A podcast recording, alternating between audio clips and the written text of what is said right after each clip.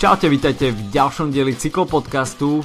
Práve nám vrcholí Ardenský týždeň, ktorý zakončí v nedelu Liež Bastoň Liež, čo znamená aj koniec jarných klasík a verte či neverte, o 15 dní tu máme Giro d'Italia, takže pomaličky sa nám plná pozornosť začne presúvať do Talianska. Máme za sebou však Amstel Gold Race, takisto Trobroleon, Balonský šíp, Takže o tom všetkom dnes od mikrofónu vás zdraví Adam a Filip. Dobrý deň. No a nestracajme čas a poďme rovno na to, pretože čaká nás celkom uh, dosť tučná porcia review pretekov Amstel Gold Race. Kto nevidel, tak zmeškal asi najlepšie preteky v histórii cyklistiky. Označili to tak mnohé veľké cyklistické mená, medzi inými aj Lance Armstrong, ktorý vo svojom podcaste ostal celkom bez slov, čo sa týka výkonu Mateo van der Poola. A musíme povedať, že bez slov sme boli dlhé minúty po finiši aj my, pretože to, čo predvedol holandský majster, tak e, to bol jednoducho majsterštük a potrvá alebo Dunajom preteča si veľa vody, keď uvidíme niečo podobné. tak uh, to bol naozaj neskutočný výkon a ešte všetko k tomu v podstate stratené preteky v holandskom majstrovskom drese jediné na jediných World Tour jednodňových pretekoch uh, v Holandsku po 19 rokoch, myslím, uh, holandský mm. jazdec vyhral Amstel. Proste toto všetko sa dalo dohromady a ešte takým spôsobom a ešte jazdec pro konti týmu, ktorý je cyklokrosár v prvom rade. tak to je ako... No a to je, už len, už len keby tie preteky boli úplne obyčajné a došlo k tomuto všetkému, tak by to niečo znamenalo. Akurát ten spôsob, akým Van der Poel sa proste dotiahol k tomu víťazstvu, bol naozaj neskutočný a ja som si osobne posledných 10, 10 km pretekov pozrel už dvakrát, lebo to naozaj sa oplatí vidieť. A... Lebo raz je málo. No presne, akože uh, bohužiaľ som preteky nezažil naživo a takisto som si ich nezažil bez spoileru, čiže už som vedel, že Van der Poel zvíťazil, keďže som vedel, že by to boli dlhé hodiny, kým som sa do, dostal uh, cez internetové embargo sociálnych sietí k tomu, že si môžem uh, pozrieť a vy, aspoň záverečné kilometre, tak som si povedal, OK. Pozriem, ako to skončilo a, a potom a pozerám na Cycling News a som úplne nechápem, čo sa tam deje, pretože aj v tých live komentároch, čo oni tam majú, tak myslím si, že dosť sa divili. A m- mm. možno je taká zaujímavosť, že jeden možno z dôvodov, prečo to ešte celé bolo tak prekvapivé, bolo, že a na to sa myslím stiažoval aj Julian a Filip, že vlastne tie jednotlivé časové rozdiely medzi skupinami vraj neboli úplne podané presne. a, a tak možno ešte viac to vyzerá ako taký ako zázrak, ktorý Van der Poel uh, predviedol, ale tak či onak ten jeho výkon je absolútne vrcholom tejto klasik, minimálne tejto klasikárskej sezóny. V podstate videli sme tam viacero rozhodujúcich momentov vo viacerých rovinách. Jednak to bola tá búdočia vôľa Mateo van der Poola spraviť s tými pretekmi ešte niečo a vyškrebať sa minimálne na pódium. Ďalšou podstatnou vecou, uh, tak to bolo to prekoučovanie pretekov Julianom Filipom a Jakubom mm. Fugusangom. A podľa slov Fuguslanga a takisto aj uh, Juliana Filipa, tak uh, čiastočnú vinu na tom majú asi aj športoví riaditeľia jednotlivých tímov, pretože dávali im do vysielačky milné informácie o časovom odstupe medzi jednotlivými skupinami na druhej strane, OK, toto je lesk a bieda vysielačiek. Toto tu máme predostrané na tanieri, že uh, zjavne vyhrané preteky uh, jednoducho obaja prekoučovali iba kvôli tomu, že sa spoliehali na vysielačky. A to sa pritom o vysielačkách rozpráva o tom, ako športoví riaditeľa ovládajú svojich jazdcov ako nejakých botov. Uh, každopádne, to, ja si myslím, že Ala Filip pristúpil k tomu záveru pretekov. Nazval by som to, že arogantne, aj keď to nemyslím úplne zle. Mm. Prišlo mi, že proste uh, ako keby tak OK, máme situáciu, že proste ten rozostup je naozaj vyzerá príliš veľký. Uh, nehovorím teraz ani o skupine Thunderpool, ale dokonca od Kviatkovského to chvíľu vyzeralo, mm-hmm. že proste to je mm-hmm. už ne, nedostihnutelný náskok. A, a začína sa tam špekulovať a, a jasné, že z 9 z 10 scenárov by Ala Filip porazil Fugusanka v, v takomto závere pretekov, Jasné. v takejto situácii. Takže myslím si, že Ala Filip možno buď, buď k tomu pristupoval ako, že OK, mám to vyhraté, alebo sa možno dokonca zlákol tej zodpovednosti, že teraz to musí vyhrať, pretože prehrať v podstate v takomto závere, keď už uh, všetky tie ako najzložitejšie časti pretekov sú za nimi z viac menej vrchárom, aj keď teda Fugusan ukazuje túto sezónu, že sa stal veľmi solidný jednodňovkárom. Mm. A tak, uh, tak myslím si, že to mohlo ako keby Ala Filipa trocha zabrzdiť. Uh, ešte je strašne pekný moment, podľa mňa, práve v ten, uh, tá situácia, kedy sa dotiahol Kviatkovský, pretože mi prišlo, že Kviatkovský sa usmieval v tom momente, ke, aspoň minimálne to vyzeralo na, tých, na, na tej televíznej kamere. Lebo mi to prišlo, že Kviatkovský tiež už potom v tom momente podľa mňa si povedal, že OK, tak teraz, teraz je on ten, ktorý má ESO v rukave. Akurát potom mm-hmm. musel ťahať a, a tam... A nevedel, kto je za ním. A nevedel, kto je za ním a, a aké, aké proste stádo slonov na čele proste s Thunderpolom, ktorý odťahol celú tú skupinu neskutočným spôsobom. Nebolo tak, že by sa vyvážal a niekto spravil robotu za ňo, ale proste tak ako by som povedal, že Filip bol tak arogantne k tomu pristupoval, tak Thunderpool absolútne drzo a bez rešpektu k tomu, ako by mali fungovať preteky. Pretože si vezmi, že prvýkrát atakoval uh, celkom solidne, myslím, 40 km pred cieľom. Mm-hmm. No to by ako v klasickom scenáre takýto preteko znamenalo, že vystrelíš ten svoj náboj a je koniec, je po pretekoch proste pre Presne. Ale to sa nestalo. Tak ako, tak ako na ronde, keď Thunderpool proste mal tie preteky stratiť niekoľkokrát a nakoniec došiel štvrtý do cieľa, mm-hmm. tak presne takto akurát uh, vlastne si tú smolu si pravdepodobne vybil v tých minulých pretekoch a teraz proste to predviedol iba ako úplný ako, neviem, no je to strašne zaujímavá situácia, že máme proste dominantného jazdca sezóny klasik v podstate a svojím spôsobom v podobe Mateo van der Pula, ktorý ani odjazdil čo, tretinu z tých všetkých klasík? No. Možno polovicu. Maximál jazdí za prokontinentálny tým, ktorý nie je ani pozvaný na väčšinu z tých pretekov. A ešte, na rube.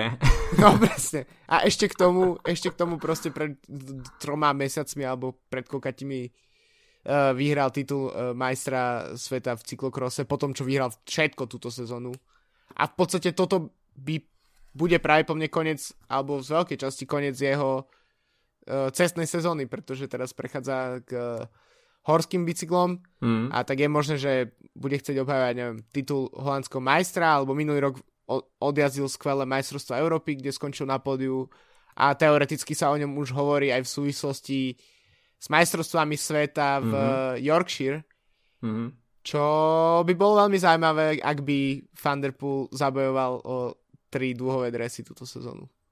Ja si myslím, že až bude v dobrej forme, tak je pochyb o holandskom lídrovi v Yorkshire. Ale keď si ešte rozoberieme ten eh, samotný priebeh a potom sa môžeme dostať aj k tomu záveru, tak uh, veľmi dobre si spomínal ten jeho atak 40 km pred cieľom a to je to, o čom sme hovorili aj týždeň alebo dva týždne dozadu, uh, že jednoducho on a Wout van ešte nemajú vypracovanú takú tú disciplínu cestného pretekára a toto bolo presne ten vystrelený náboj úplne zbytočne, pretože atakovať 40 km pred cieľom na Amstli s takou konkurenciou za sebou, myslím si, že to nebol úplne logický ťah. Adri van der Poel sa si musel niekde v cieli chytať za hlavu, že, že čo to zasa ten jeho neskrotný bíček vyvádza.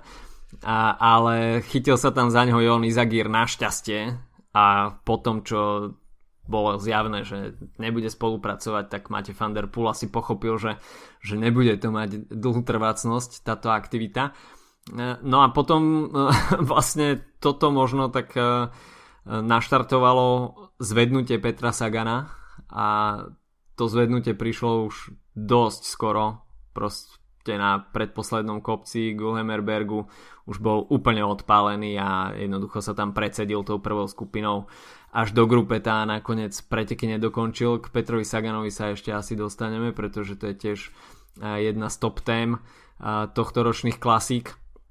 No ale potom už e, v podstate začal pritvrdzovať muziku Julian Alaphilippe a jediný, kto bol schopný na to zareagovať, tak bol práve Jakub Fuglsang a mali sme v podstate možnosť vidieť reprízu Strade Bianche a vyzeralo to tak, že Julian Alaphilippe si naozaj chystá uh, Jakoba Fuglsanga uh, na tanierik a poraziť ho aj druhýkrát túto sezónu v priamom súboji. Uh, avšak uh, Kviato tam takisto pôsobil veľmi aktívne. No a tú aktivitu Mateo van der Poola, tak uh, v podstate hovorí, niekto hovorí, že odťahol posledných 10 km, niekto, že odťahol posledných 8 km sám, niekto, že posledných 5 km. Uh, pravda je možno niekde uprostred, to je úplne jedno v podstate on mal za chrbtom skupinu s menami ako Schachman, Lambrecht, Alessandro Demarchi, Roman Bardet, Matteo Trentin, čo, je, čo sú v podstate jazdci, ktorí patrili do toho úzkeho okruhu favoritov.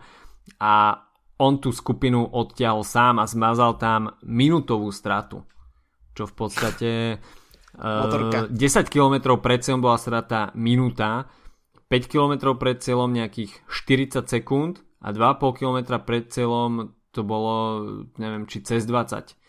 V podstate on sám stiahol takýto obrovský náskok a veľmi sa mi páčila, páčil obrazok jedného mm, takého korejského grafika. On sa venuje aj cyklistike. A je to v takých hranatých tvaroch a pre túto situáciu dal lokomotívu s holandskými farbami a za sebou vagóny týmu e, Bora Hansgrohe, CCC, Lotosov dal a tak ďalej. Takže v podstate tento obrázok veľmi dobre vystihuje tie posledné kilometre, kde si Van naložil za seba vagón ďalších jasov a jednoducho to odtiahol až do cieľa. A čo k tomu cieľu viac dodať? Proste Van Der to tam stiahol a nečakal na nič, prešiel rovno z full gas do ešte plného šprintu. Po 260 kilometroch, čo je niečo nepredstaviteľné. A potom čo uploadol svoj uh, uh, svoju jazdu na strávu, tak uh, môžete si pozrieť uh, akú veľkú vatáž počas Amstlu máte Van Der Poel zo seba vydal. V podstate sú tam iba tri komy, čo nie až tak veľa. To je sklamanie jednoznačne. ale, ale zjavne sa nejazdilo na komi, ale na to, aby sa uh, v závere mohol postaviť na pódium. Uh, mohli by sme o tomto výkone polemizovať, rozprávať ešte hodiny. Myslím si, že najlepšie je si to asi znovu pozrieť, pretože toto sa neopotrebuje nikdy. A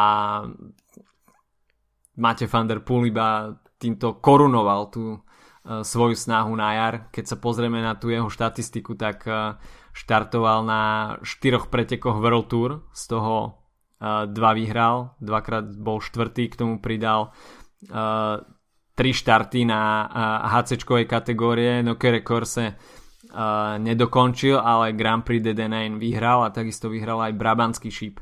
Takže za túto jar na jednorázovkách 4 víťazstva, k tomu ešte jedno etapové víťazstvo na okolo Antálie, kde si v Turecku zahrieval nohy pred jarnými klasikami a suma sumárum perfekt, perfektná, perfektný výsledok z eh, tak málo štartov vyťažil úplné maximum. A to na tom knock recurse vyzeralo, že možno má aj po sezóne, alebo respektíve mm. po jarnej sezóne, pretože ten pád vyzeral dosť nepríjemne. Eh, bavili sme sa o tom pár týždňov dozadu ale nakoniec v pohode odštartoval už pár dní na to.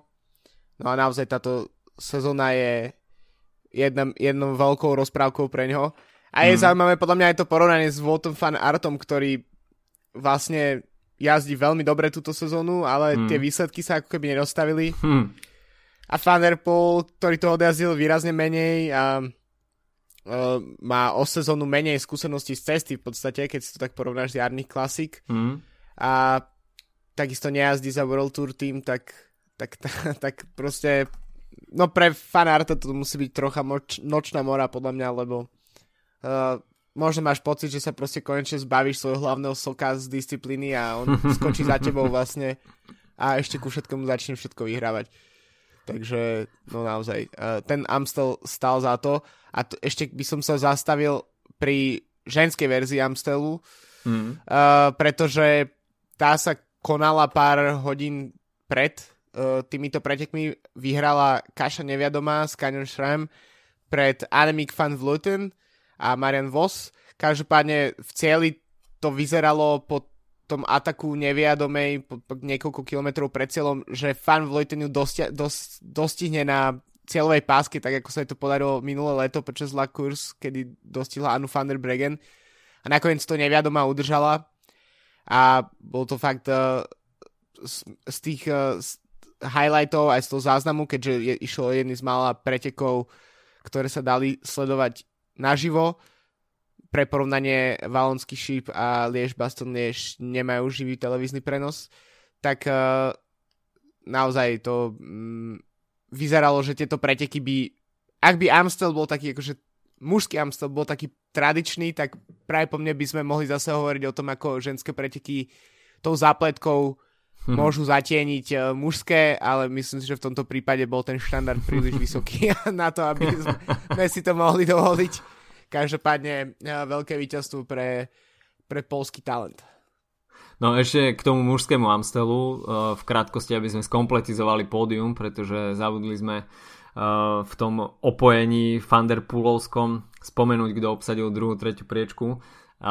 Jakob Fuglsang, nakoniec e, to stačilo iba na tretie miesto. No a na druhom mieste nebol Julian Alaphilippe, ale Simon Clark, ktorý sa tam e, v podstate z tej grupy Fanderpoola stihol jediný zachytiť do háku a uh, prísť s ním až na cieľovú pásku, ale v podstate máte Fanderpool úplne jednoznačne a po celým už neostávalo nič iné ako chytiť sa na hlavu a ako je za hlavu a ako je už pre neho zvykom zvaliť sa na zem a užívať si víťazné pocity. Takže toľko Amstel Gold Race. Uh, no a nasledovali preteky Trobro Leon, ktoré patria k jedným z našich najobľúbenejších. Taký a žolík. V podstate, áno, je to taký žolík medzi v tom ardenskom týždni, tento raz na veľkonočný pondelok. A mali sme možnosť vidieť teda jazdu po prašných, lesených, eh, hlinených cestičkách.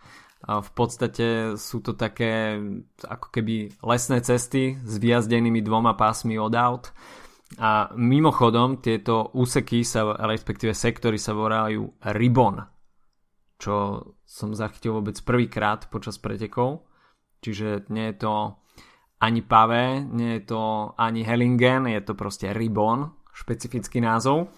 A si ich absolvovali 27 a pri tom menoslove potenciálnych favoritov uh, určite vyznievali mena jazdcov grupami FDŽ a AŽ Desar.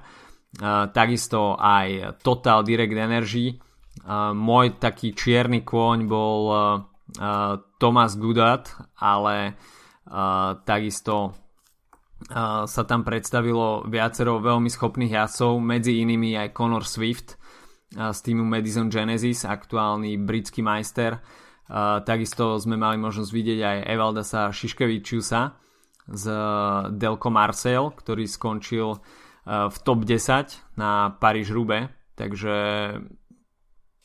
aj takíto jazdci sa predstavili na Trobro Leon, no nakoniec sme mali možnosť vidieť šprint selektívnej skupiny a nevideli sme žiaden úspešný solo atak a tak nakoniec e, Andrea Vendrame z týmu Androni Giocattoli Sidermek uh, zvíťazil a stal sa vôbec prvým Talianom, ktorý hm. zvíťazil na Trobro Leon takže určite veľký úspech e, pre tohto mladého talianského jazdca.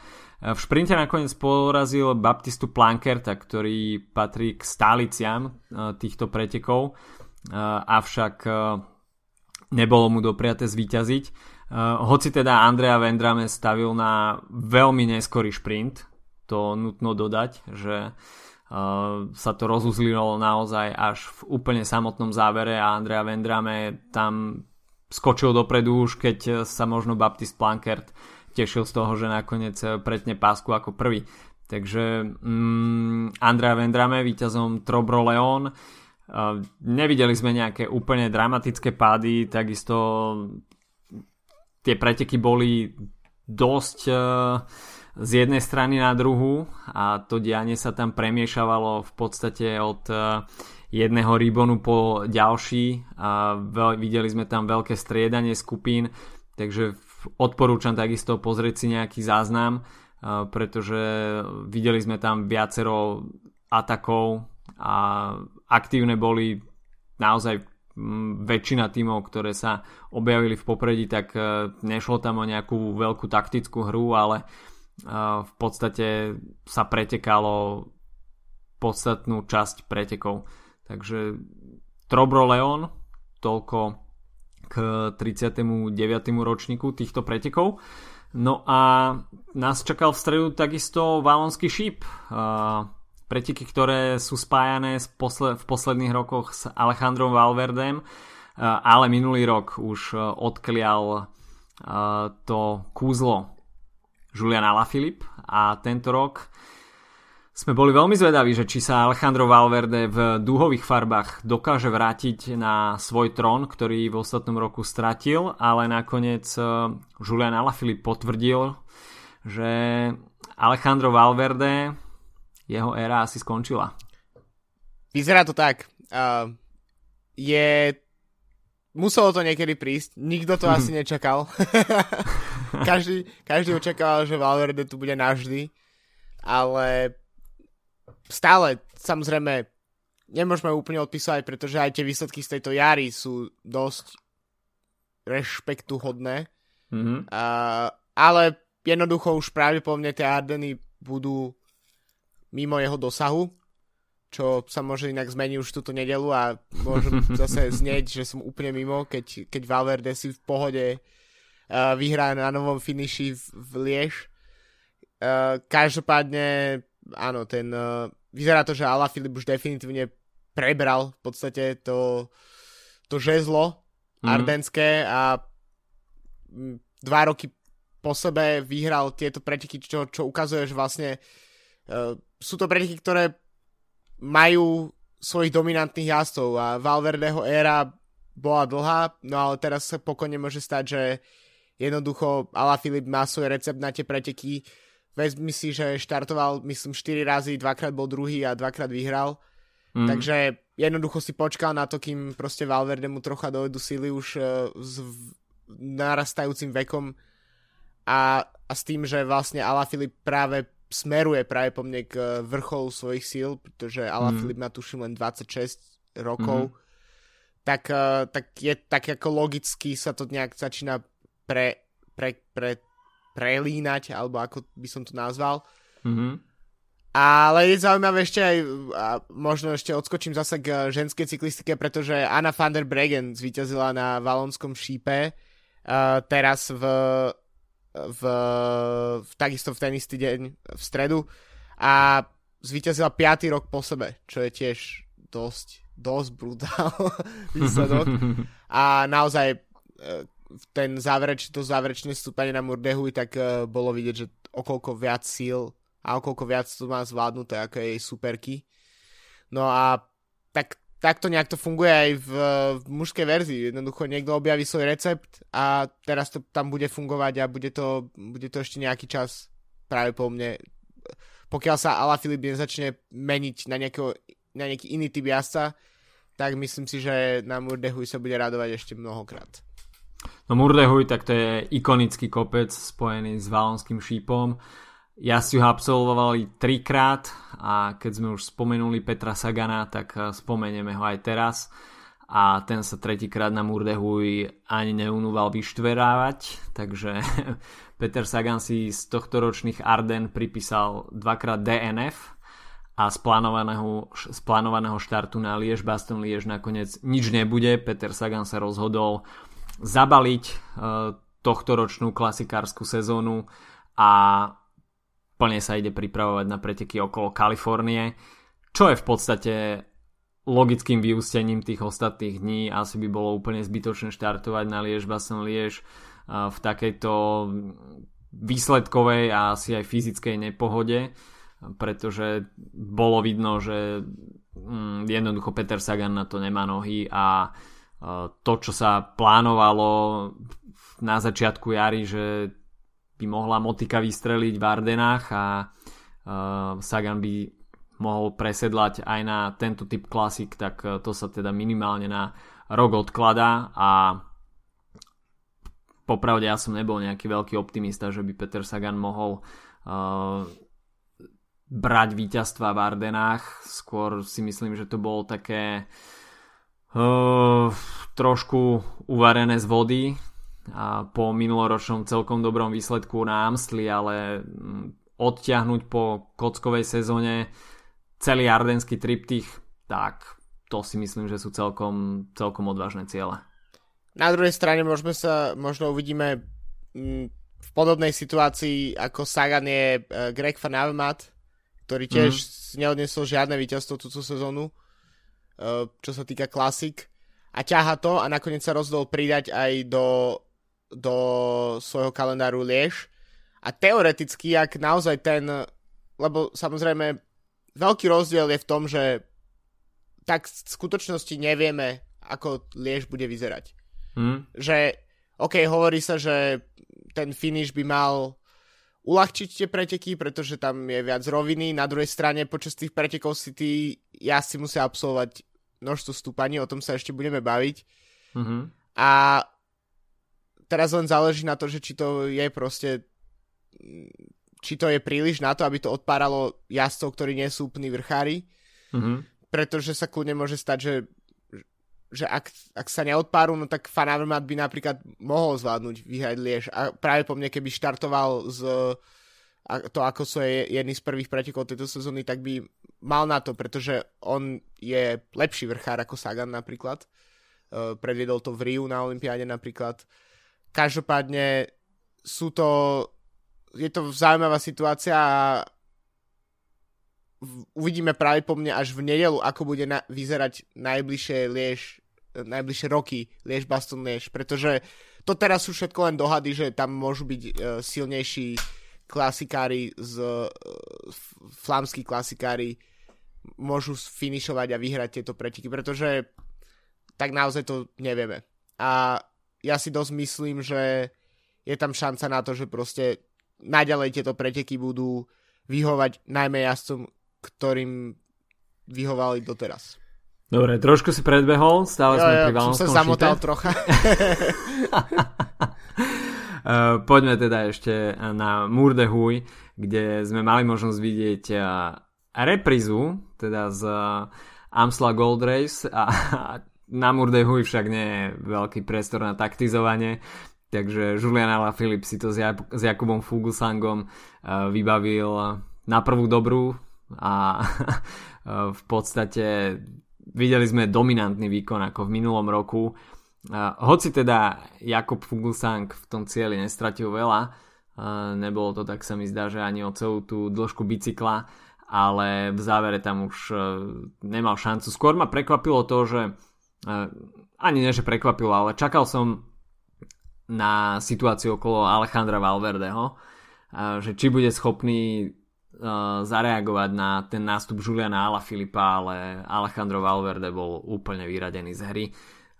Takže v podstate toto, bolo, toto bola taká predzvesť toho, že OK, nebudeme odpisovať Alejandra Valverdeho, to vôbec nie, to by som si nedovolil, pretože stále pokiaľ sa postaví na štart, tak určite je veľmi nebezpečný takisto skončil na 11. mieste, hmm. takže žiaden veľký prepadák to nebol, len v podstate z posledných rokov sme boli zvyknutí, že Murdehuj rovná sa Alejandro Valverde.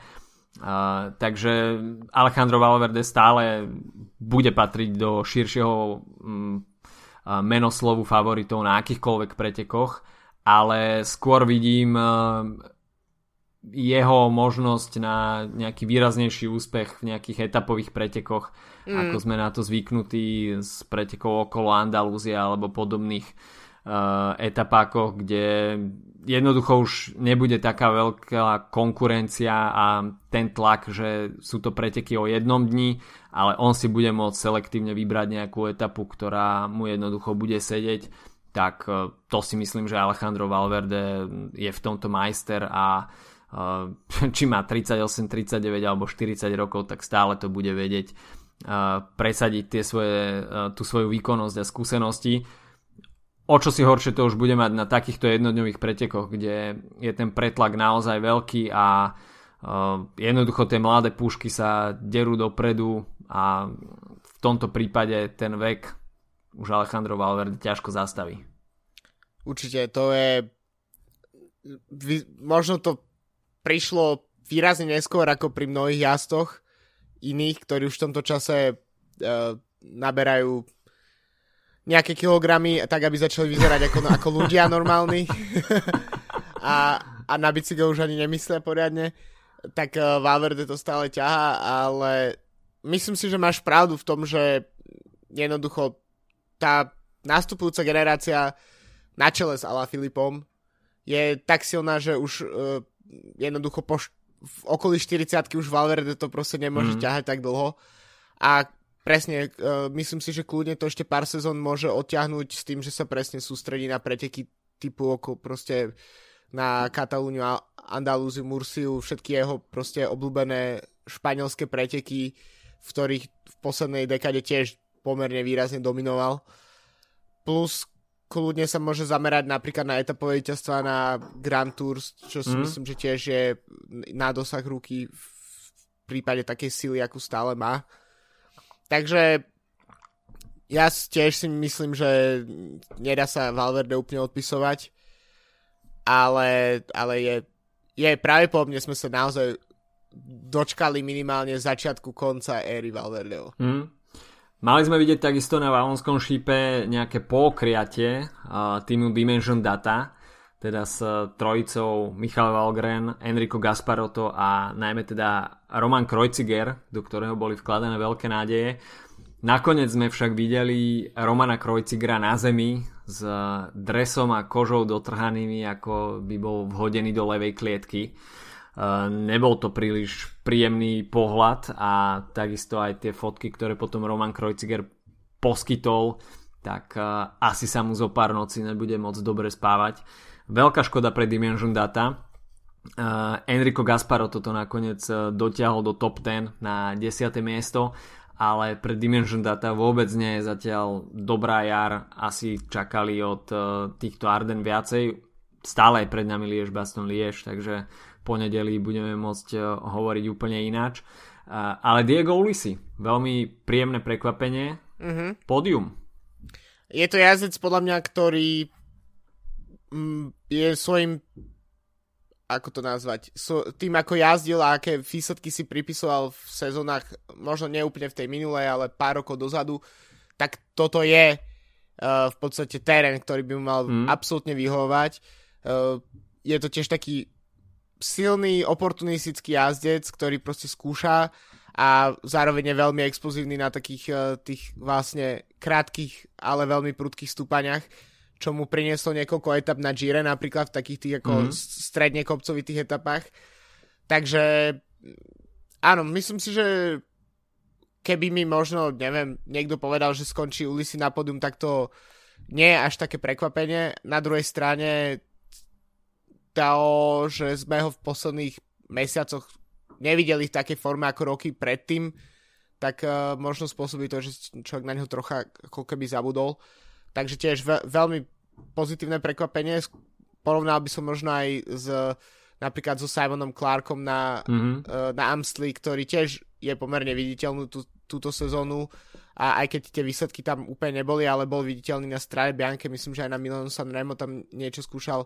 Mm-hmm. Takže mm, to sú také to je vlastne niečo, čo mňa osobne ako veľmi baví, keď, keď sa takíto ľudia dostanú na pódium a, a že nemáme proste na Valonskom šípe len pódium Valverde a la Filip Dan Martin alebo proste niečo v tomto štýle ale troška sa tie mená obmieniajú a vlastne aj Jakub Fuglsang je v tejto sezóne vlastne veľmi príjemným spestrením, ktorý teraz už ako sa musí s ním rátať na každé preteky, ale myslím si, že pred sezónou by málo kto očakával, že sa stane takou dvojičkou s, uh, s Julianom Alaphilippom a naozaj budú bojovať bok po boku už v tretich pretekoch.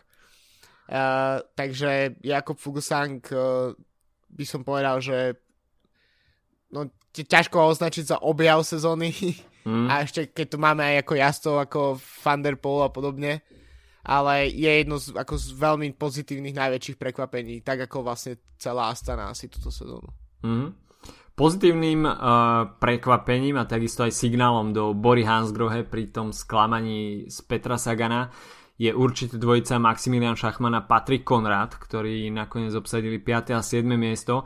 Maximilian Schachmann povzbudený uh, výsledkami z pretekov okolo Baskicka, kde to doslova vyplienil a okrem troch výťazných etap si pripísal aj dres v bodovacej súťaži. V GC tam skončil na 10. mieste, takže pre Maximiliana Schachmana rozhodne perfektná jar a to, čo sme, respektíve ty si to hlavne naznačoval uh, už v ostatných týždňoch, že ten prestup z Quickstepu, kde v podstate nemohol nejak naplno rozprestreť tie svoje krídla, tak v jeho mladom veku bol uh, prestup do nemeckého týmu asi tým najlepším krokom, ktorý mohol spraviť.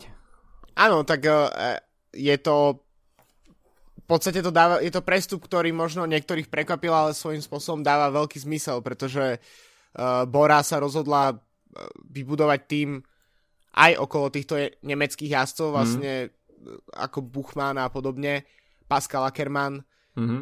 v podstate jazdci rôznych špecializácií, ktorí začínajú pomaly, ale isto prinášať výsledky aj v tej najvyššej lige.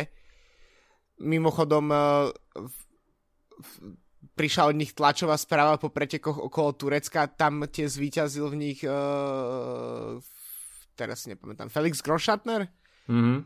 Tak, uh, tak prišla tlačová správa, že to bolo prvé uh, etapové, gra, nie etapové, ale ako celopretekové uh, víťazstvo vo World Tour.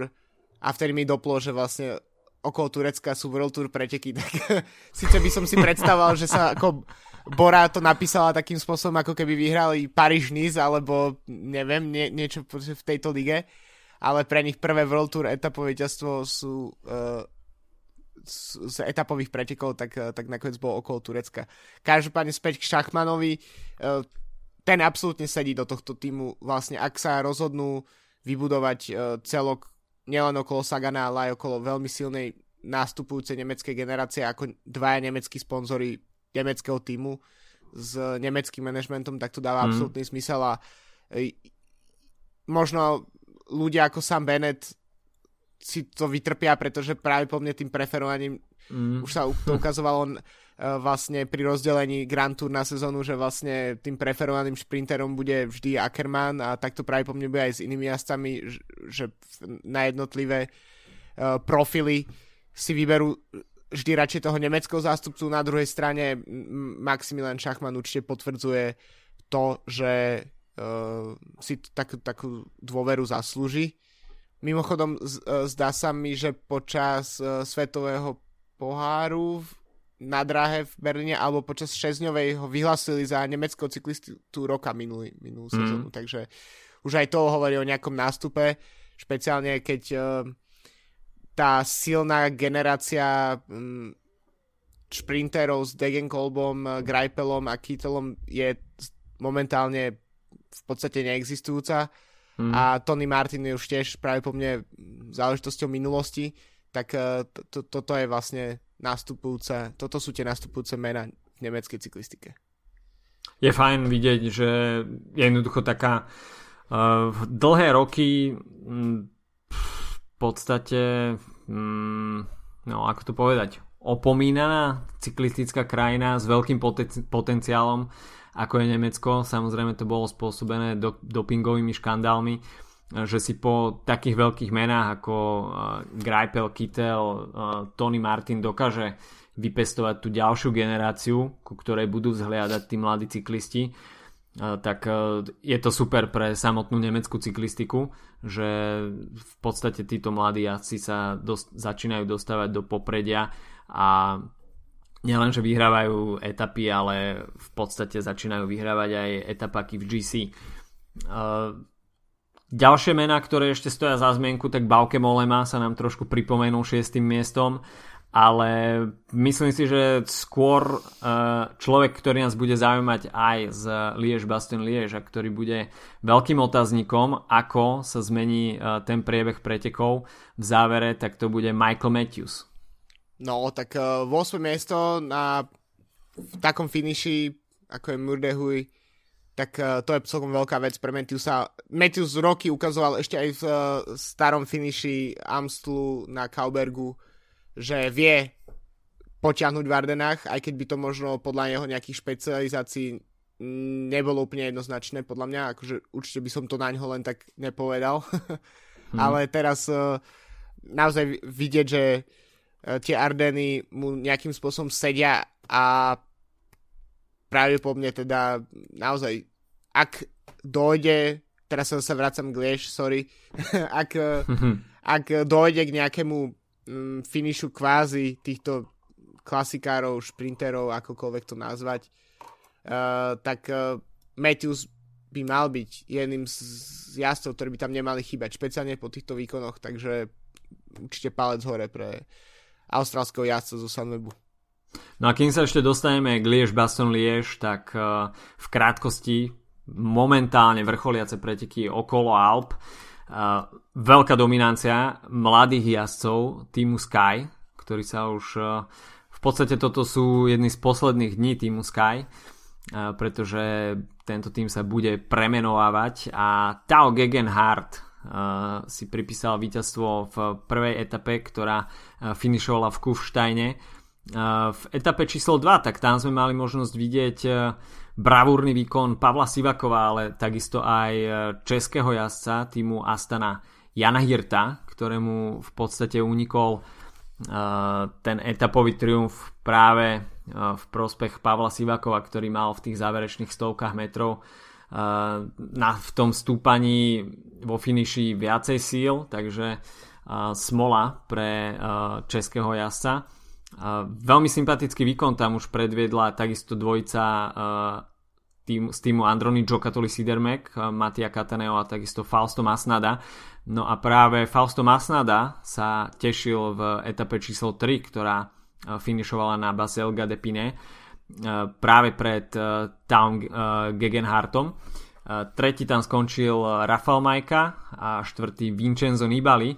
No a Vincenzo Nibali bol práve osobou, ktorá hrala prvé husle v rozhýbaní toho diania v závere etapy číslo 4. Vincenzo Nibali tam predvedol, neviem či 4 alebo 5 atakov, bol tam naozaj veľmi aktívny a bol to, boli to také žraločie hríznutia. A, avšak nakoniec to bol znova Tao Gegenhardt, ktorý si pripísal etapové víťazstvo. No a v GC to, to po etape číslo 4 vyzeralo následovne Pavel Sivakov v drese pre lídra za ním Tao Gegenhardt. Takže táto mladá dvojica týmu Sky ukazovala tým starým pardálom v Alpách, že v podstate uh, nastupujúca generácia možných domestikov uh, pre Grand Tour či už pre zaužívané duo ako Chris Froome alebo Geran Thomas alebo najnovšie uh, už aj Egana Bernala sa tlačí dopredu a Team Sky nevyčerpateľná studňa. No a špeciálne my, myslím, že bude zaujímavé pre nich to, že uh, Theo Gegenhardt je Brit. To znamená, mm. že to je, nie, to je zase, keď sa bavíme o, o tom, čo sme spomínali pred chvíľou v súvislosti s Borou, tak uh, toto je niečo, čo, čo dáva zmysel. To, tá ako keby studnica tých britských talentov práve po mne tým, že im ušli najmä uh, súrodenci Jejcovci pár mm. rokov dozadu, tak sa trocha obmedzila, predsa už to nie je taká silná generácia ako práve proste uh, Wiggins, Froome, Thomas a všetci títo jazdci, ktorí uh, vzýšli mm-hmm. uh, z týmu Sky, tak uh, to Theo Gegenhardt je jednoznačne jazdec, ktorý bol vychovávaný k tomu, aby skončil v týme Sky, takže myslím si, že to určite bude preferovaný jazdec no a čo sa týka Pavla Sivakova, tak to je zase jazdec, ktorý, ktorého si vyslovene vytipovali ako jednou z najlepších U23 jazdcov a mm, preto to bolo vlastne v, v tej istej sezóne, ako podpísali Bernala aj uh, vypadlo mi meno norského jazda, ktorý celkom dobre jazdil tohto ročnej no, Michal Halvorsen. Áno, presne. Tak uh, to boli jednoznačne proste investície uh, typu, že uh, draft NHL a mám uh, voľbu číslo 1 a 2, 3, tak ktorých jazdcov si vyberem, tak uh, prvú, druhú, tretiu. Takže je to tak ako uh, tam sa aj prejavilo to, že Sky jednoducho má aj ten rozpočet, aj má tých ľudí ako zlákať, lebo však samozrejme, keď uh, 20, 20 na 22 ročnému jazdovi ponúknem zmluvu najväčší, najbohatší tým na svete, ktorý vyhráva každý rok Tour de France, tak, tak sa to odmieta asi veľmi ťažko s tým, že radšej si pôjdem jazdiť eh, neviem, prokontinentálny eh, pro, proste do prokontinentálneho týmu do, do Talianska ako by som išiel do Sky, nie? Takže, ale bolo to v podstate taká, taká jedna z prvých príležitostí, kedy naozaj sa ukázal, špeciálne s Civakou mm. a Mm, naozaj to ťahajú, ťahajú výborne a chcú sa asi s tými dresmi od Sky rozlučiť naozaj čo najlepšie, pretože tých víťazstiev zase Sky túto sezónu nemá až tak mnoho, čo samozrejme práve po mne príde, uh, že ich čas nastane neskôr. A takže títo jazdci určite sú dobrou investíciou a vlastne myslím si, že to je jeden z hlavných dôvodov, prečo sa oplatilo nejakému sponzorovi vstúpiť do Sky, že tam je vlastne tento potenciál. Nie je tam len tí, tí jazdci typu Froome a Thomas, ktorí už vyhrali svoje Grand Tour, ale sú tam najmä títo jazdci, ktorí tie Grand Tour budú vyhrávať uh, možno v najbližší rokoch, špeciálne s Eganom Bernalom. No a poďme na Liež Baston Liež, uh, ktorou ukončíme uh, týmto posledným monumentom jarnú klasikárskú sezónu. Stará dáma, tak sa prezýva tomuto monumentu, prvý ročník 1892, to už bolo sakra dávno. A to 105. To, to, ročník... To, sme, to, to sme boli ešte mladí. To sme boli ešte mladí. OK. 105. ročník uh, absolvujú jazdci už v túto nedelu 256 kilometrov No a najskloňovanejšie v, so súvislosťou s Liež Basun Liež bola práve tá zmena parkúru v posledných kilometroch. Organizátori chcú zatraktívniť ten finish a dať možnosť aj ne čistokrvným vrchárom a možno sme minulý rok e, po zverejnení tejto, tejto ambície, tohto zámeru uh, začali špekulovať, že či to budú preteky ako šité pre Petra Sagana, a že by si mohol pripísať e, víťazstvo aj v tomto monumente. Ako sme už však spomínali, minimálne pre tento rok sa e, tieto plány odkladajú, pretože Peter Sagan na Liež Bastogne Liež nebude štartovať. Čo však e, v prípade, že by prišlo k nejakému hromadnejšiemu záveru, ako si už hovoril, by mohlo vyhovovať jazdcom ako Michael Matthews, dajme tomu Daryl Impey, Diego Ulisi, Filip Gilbert, Matej Mohorič, dajme tomu. Kto Čo ešte? ty na to? jo, myslím si, že uh, áno, aj keď si myslím, že niektorí z tých jazdcov, ktorých si spomenul, tak by možno vedeli zajazdiť veľmi solidne aj s tým starým finišom. Mm. Uh, takže uvidíme. Ja si myslím, že to je taký testovací ročník a ja by som sa tých zmien úplne nebal, pretože napríklad Amstel, ktorý zmenil svoju trať pred troma rokmi alebo dvoma rokmi, tak uh, ukázal, že to celkom zatraktívnilo tie preteky mm. a je možno fajn z času na čas niečo pomeniť. Uh, samozrejme nezasahoval by som do takých ako, že finish vo veľhodrome v Rube, ale čo sa týka iných pretekov, a navyše to dáva zmysel, pretože naozaj sa bude končiť v Liež a, a nie na predmestí Liež, takže mm. uh, sme síce zvyknutí na to, že nie všetky preteky sa jazdia tam, kde, ako sa volajú, napríklad mm. Paríž Rube, ktorý neštartoval v Paríži už aspoň polstoročia.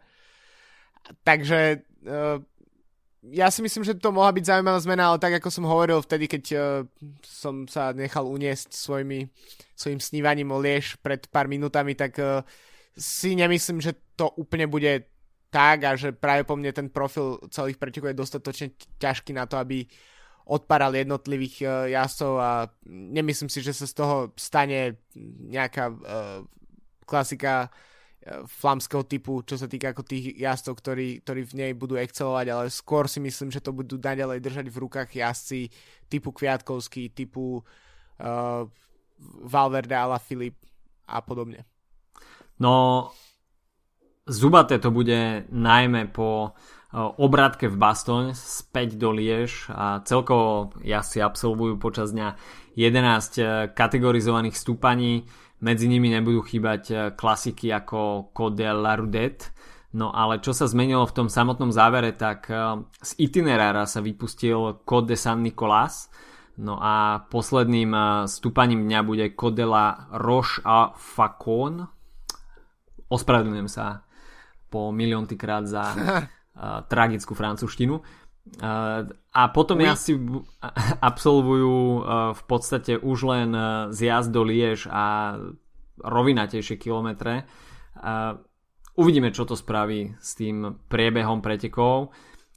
Že by sa to nejako výrazne odrazilo na start liste a že by si to do Liež začali mieriť šprintery, tak o tom sa vôbec nedá hovoriť, pretože síce ten finish bude jednoduchší, ale až samotný priebeh pretekov ukáže, nakoľko sa dostanú jazdci, ktorí sú schopní zašprintovať uh, k záverečnému slovu. Uh, no a poďme si teda prezrieť v krátkosti tie jednotlivé zostavy.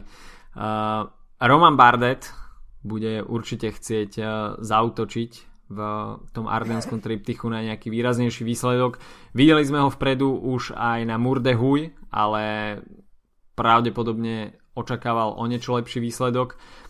Takisto je tam Alexis Viermos, vôbec nezlý podporný tím. Alejandro Valverde, tak to je človek, ktorý v Ardenách je jednoducho ako ryba vo vode, 4 víťazstva na Liež Basnu Liež. Prípadným piatým by sa vyrovnal legendárnemu Edimu Merksovi, takže e, čo sa zápisov do historických tabuliek týka rozhodne veľká motivácia pre muža v dúhovom drese a, a s rovnako e, veľmi kvalitným podporným tímom. V tom provizornom startliste figuruje Nairo Quintana, e, Mikel Landa, Viner Anacona, Andrej Amador, Carlos Betancourt, Carlos Verona to je taký Grand Tour tým, nie? to je Grand Tour, to je Grand Tour tým uh, v podstate. Uh, takže Alejandro Valverde s veľkým podporným tímom.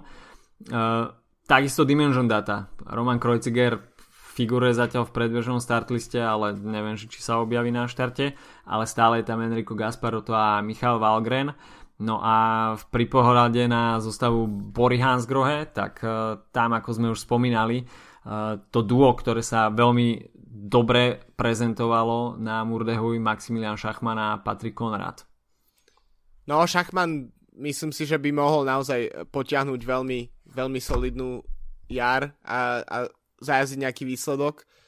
Takže tento tým s, takisto s Cesarom Benenetým ako veľmi solidným domestikom mm. a s Jayom McCartneym, ktorý možno v posledných sezónach sa, neukazuje až tak silno, ale on má taký ako explozívny štýl jazdy do, do stúpaní, tak uh, zvykol to napríklad ukázať na uh, stúpaní, dnes mi všetko vypadáva z hlavy, na stúpaní na Tour Down Under, kde stále vyhráva Richie Port. Na uh, Willunga Hill. Willunga Hill, jo, tak tam sa párkrát uh, snažil dotiahnuť na Richie Porta. No a ďalej tým, ktorý by určite rád pomýšľal na víťazstvo, tak to je Baran Merida, mm. a s eh, Vincenzom Nibalim, ktorý mimochodom podľa informácií eh, z médií bude smerovať práve po mne do treku, Se- treku Segafredo mm. a naopak do Bahrajnu Merida sa ako nový líder na Grand Tour presunie Mikel Landa. Takže, uh, ale to som trocha odbočil. Každopádne Bahrajn Merida s Vincenzom Nibalim, Dylanom Toynsom a Matejom Mohoričom povedal by som, že to sú tri veľmi solidné mená, ktoré by mohli určite ukázať na Liež mm, nejaký výsledok.